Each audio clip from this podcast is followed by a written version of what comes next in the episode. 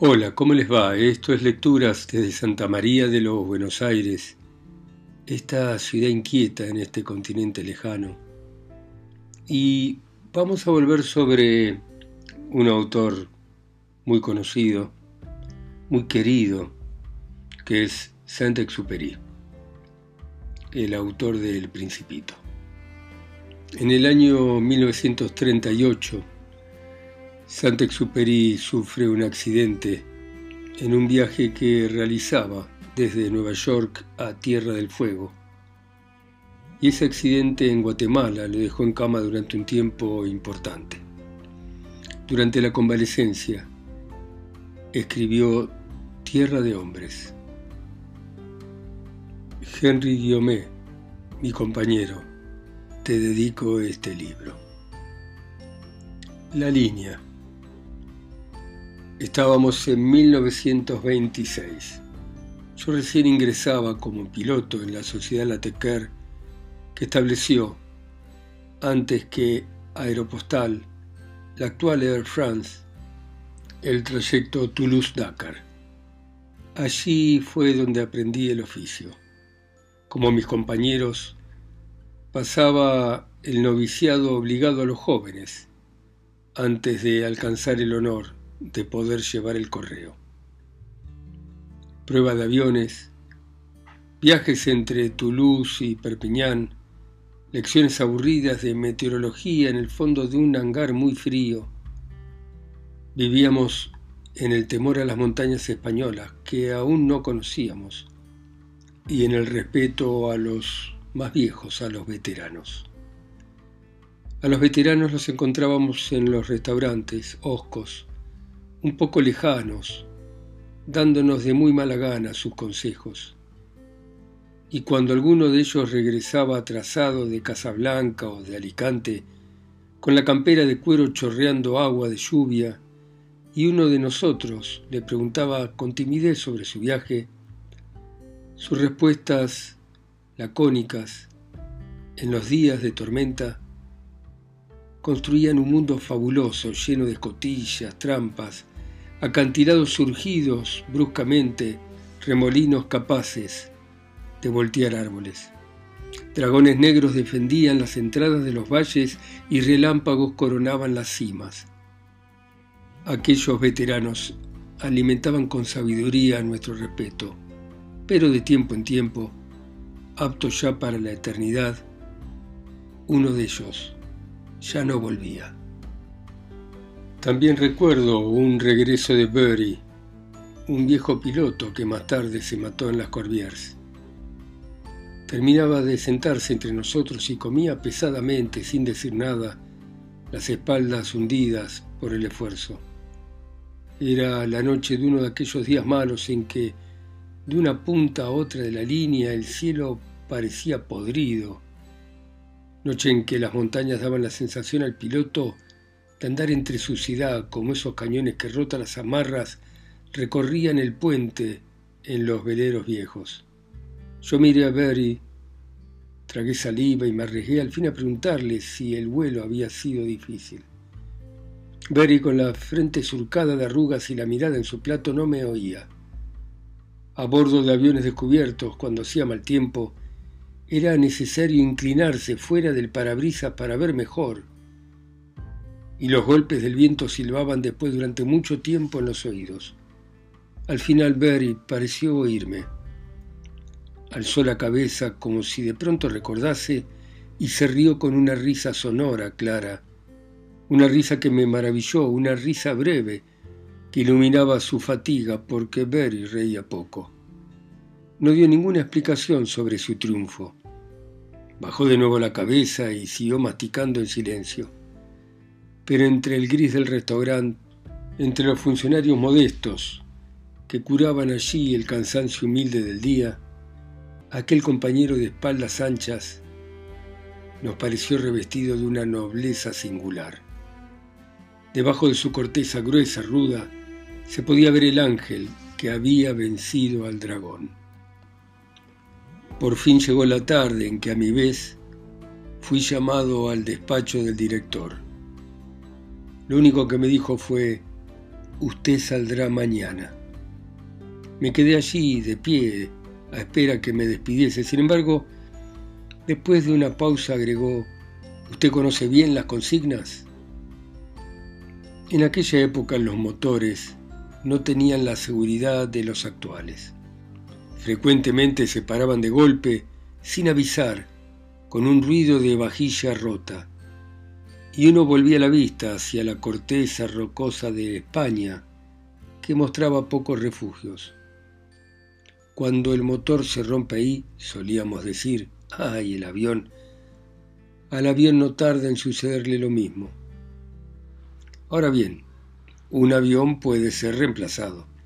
Ante todo, lo más importante consistía en no tratar de abordar las rocas ciegas, por lo que nos estaba prohibido, so pena de sanciones rigurosas, sobrevolar los mares de nubes por encima de las zonas de montaña. Al hundirse el piroto junto al averiado aparato en el blanco algodón, ya no veía los picos de las montañas y chocaba contra ellos. Por eso aquella tarde la lenta voz del director insistía una vez más sobre la consigna. Es muy lindo navegar con brújula sobre España, por encima de los mares de nubes. Estoy de acuerdo en que es muy elegante, pero... y aún más despacio. Pero recuérdelo, debajo de los mares de nubes está la eternidad. Y de pronto aquel mundo tranquilo, tan fácil, tan unido que se descubre cuando uno sale de las nubes, tomó para mí un valor desconocido. Aquella suavidad ahora era una emboscada. Me imaginaba aquella inmensa trampa blanca allí a mis pies. Debajo no reinaba, como se hubiera podido creer, ni el tumulto, ni la agitación de los hombres, ni el vivo ajetreo de las ciudades, sino un silencio todavía más absoluto, una paz todavía más definitiva. La viscosidad blanca se convertía para mí en la frontera entre lo irreal y lo real, entre lo irreconocible y lo conocido, y adivinaba que un espectáculo no tiene sentido si no se mira a través de una cultura, de un oficio, de una civilización. También los montañeses conocen los mares de nubes, sin embargo, ellos no pueden descorrer el hermoso telón. Cuando dejé aquel despacho sentí un orgullo infantil. A partir del amanecer yo iba a ser, a mi vez, responsable de llevar pasajeros, responsable del correo de África. Sin embargo, también sentí una gran humildad.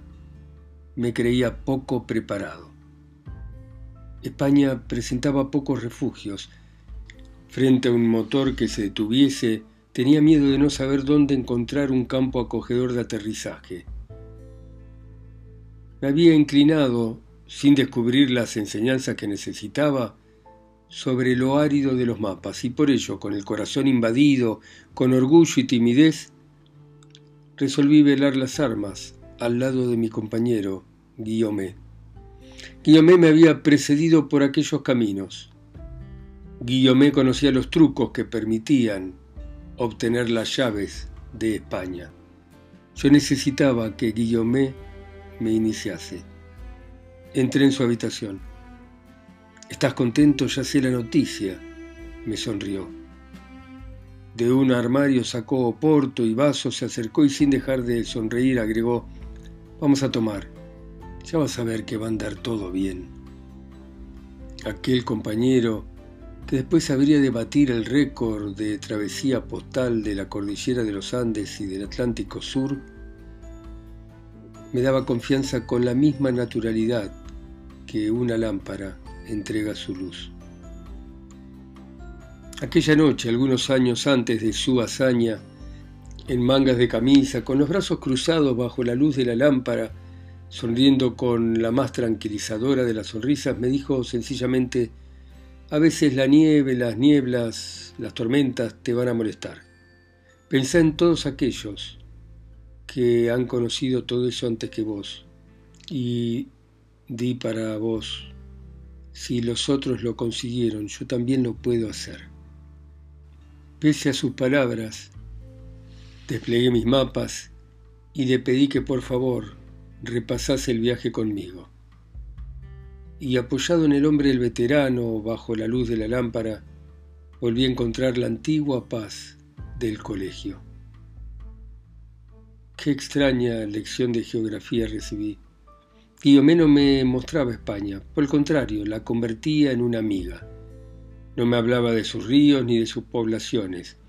No me hablaba de Guadix, pero sí de tres naranjos que cerca de Guadix bordean un campo. No te confíes de ellos, señalalos en tu mapa. Y los tres naranjos ocupaban ahora más lugar que Sierra Nevada. No me hablaba de Lorca, me hablaba de una sencilla granja cerca de Lorca, de una granja viva.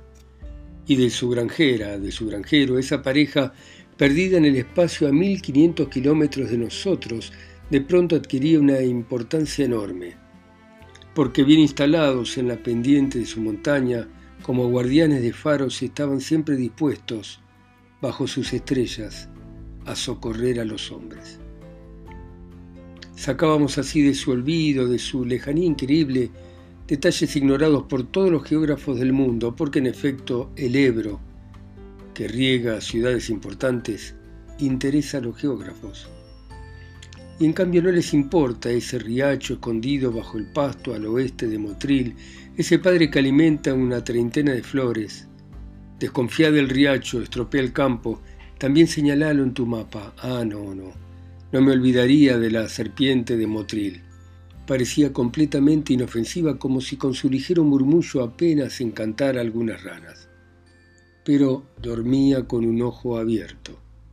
Desde aquel lejano paraíso del campo de emergencia, tendido sobre el pasto a dos mil kilómetros de acá, no dejaba de acecharme. A la primera ocasión trataría de convertirme en fuego.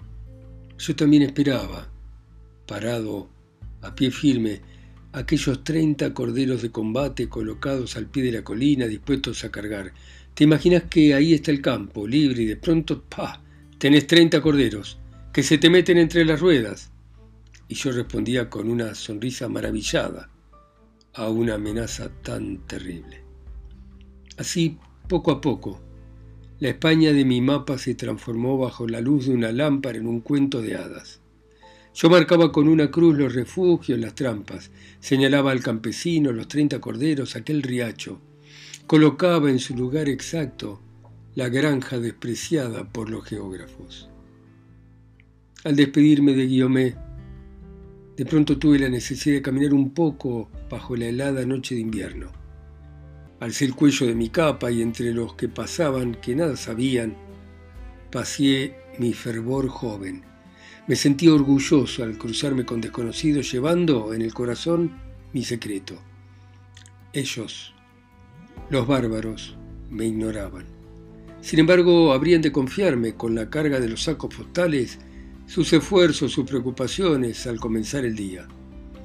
Entre mis manos iba a ser donde depositarían las esperanzas, y así, arropado con mi capote, caminaba entre ellos con paso protector. Pero ellos no sabían de mis cuidados. Ellos tampoco recibían los mensajes que yo recibía de la noche.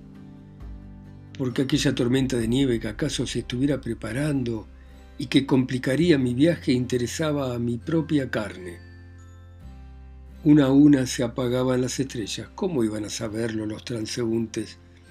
Yo era el único en quien había sido depositado el secreto. Se me informaban las posiciones del enemigo antes de la batalla. Yo recibía, sin embargo, aquellas contraseñas que me comprometían tan gravemente cerca de las vidrieras iluminadas donde lucían los regalos de Navidad. Allí, en la noche, aparecían expuestos todos los bienes de la tierra, y yo saboreaba la embriaguez orgullosa de renunciar. Yo era un guerrero amenazado. ¿Qué me importaban aquellas vidrieras destinadas a las fiestas, aquellos libros, aquellas pantallas de lámparas? Yo ya me bañaba en la niebla espesa. Yo, piloto de línea, mordía la pulpa amarga de las noches de vuelo. La mordía anticipadamente. Cuando me despertaron eran las tres de la mañana. Subí con un golpe seco las persianas, comprobé que llovía sobre la ciudad y me vestí seriamente. Media hora más tarde, sentado sobre mi pequeña valija, esperaba en la vereda brillante de lluvia al micro que pasaba a recogerme. Antes que yo, tantos compañeros habían sufrido aquella misma espera en el día de la consagración con el corazón un poco oprimido. Al fin, en la esquina, apareció el vehículo viejo, con su ruido de chatarra. Me fue concedido el derecho, como a mis compañeros antes que a mí, de acomodarme en el banco entre el aduanero medio dormido y algunos burócratas. Aquel micro olía cerrado, a polvorienta administración, a oficina vieja, donde se va hundiendo la vida de un hombre. Cada 500 metros se detenía a llevar un secretario más, o un aduanero o un inspector. Los que se habían vuelto a dormir respondían con un gruñido vago al saludo del recién llegado, que como podía se acomodaba y enseguida se dormía. Sobre el pavimento desigual de Toulouse era un triste acarreo, y el piloto de línea, mezclado con los funcionarios, apenas de momento se distinguía de ellos. Pero desfilaban los faroles, se acercaba la pista y el viejo micro bamboleante ya no era una crisálida gris de la cual el hombre saldría transfigurado. Así, en una mañana parecida, cada uno de mis compañeros habría sentido, bajo su cáscara de subalterno vulnerable, sometido a la aspereza del inspector, nacer dentro al responsable del correo de España y de África, aquel que tres horas después enfrentaría entre relámpagos al dragón del Hospitalet aquel que cuatro horas después, tras haberlo vencido, con toda libertad decidiría con plenos poderes el rodeo por el mar o el asalto directo al macizo de Alcoy, aquel que tutearía a la tempestad, al océano y a la montaña. Así, confundido entre el equipo anónimo bajo el cielo oscuro de invierno de Toulouse, cada uno de mis compañeros había sentido en una mañana igual crecer en él al rey, que cinco horas después, abandonando detrás las lluvias y las nieves del norte, rechazando el invierno, reduciría el régimen del motor y comenzaría el descenso en pleno verano dentro del esplendoroso sol de Alicante. Aquel viejo micro había desaparecido, pero su incomodidad, su autoridad han permanecido siempre en mi memoria. Era un símbolo de la preparación necesaria para las alegrías duras del oficio. Todo en él adquiría una conmovedora sobriedad. Y recuerdo que fue en el donde tres años después, sin que se pronunciaran más allá de diez palabras, me enteré de la muerte de Lecrivain, uno de los cien camaradas de la línea que, cierto día o cierta noche de niebla, había comenzado su retiro eterno. Eran las tres de la mañana y había el mismo silencio siempre cuando oímos al director, invisible en la sombra, alzar la voz para hablar con el inspector. Lecriven no había aterrizado esa noche en Casablanca. ¿Cómo? ¿Qué? respondió el inspector. Fuera de su sueño y su esfuerzo por despertarse y demostrar interés, y agregó, ah, sí, ¿no consiguió pasar? ¿Dio media vuelta? a lo cual desde el fondo del micro sencillamente le respondieron no. Esperamos la continuación, pero no llegó una palabra más. Y a medida que los segundos transcurrían, se hacía obvio que aquella negación no sería seguida por ninguna explicación, que aquel no era inapelable, que el escribén no solo no había aterrizado en Casablanca, sino que no aterrizaría nunca más en ninguna parte. De esta manera, aquella mañana, en el amanecer de mi primer día como correo, me sometía a los ritos sagrados del oficio y sentía que me faltaba la confianza al mirar a través de los vidrios el asfalto brillante donde se reflejaban las luces. Se veía correr oleadas de viento en los charcos de agua y yo pensaba, para tratarse de mi primer correo, la verdad, tengo poca suerte. Miré al inspector. ¿Esto significa mal tiempo? pregunté. El inspector miró hacia la ventanilla de manera distraída Eso no significa nada, murmuró. Y yo me preguntaba por qué síntomas se reconocería el verdadero mal tiempo. La víspera por la tarde, Guillamé había barrido con una sonrisa todos los funestos presagios con que solían abrumarnos los veteranos, pero que ahora regresaban a mi memoria. Compadezco al que no conozca la línea piedra a piedra si se encuentra con una tempestad de nieve. Lo compadezco. Necesitaban salvaguardar su prestigio. Y movían la cabeza mirándonos con compasión molesta, como si la dirigieran a nuestra inocente ingenuidad. Y era así. ¿Para cuántos de nosotros había servido ya de último refugio aquel micro? 60, 80, todos llevados por el mismo chofer taciturno cierta mañana de lluvia. Yo miraba alrededor, en la sombra brillaban puntos luminosos, cigarrillos que punteaban meditaciones sombrías, o humildes meditaciones de funcionarios viejos. ¿Para cuántos de los nuestros estos compañeros habrían servido de último cortejo? Bueno, muy bien. Dejamos por ahora acá a Saint-Exupéry y veremos mañana cómo le va con este su primer vuelo llevando el correo en esta incertidumbre de los cielos y de no saber si va a regresar, si va a aterrizar, si el motor se le va a parar.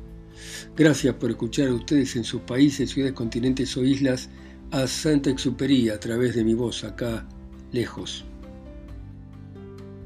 en Santa María de los Buenos Aires. Chao, hasta mañana.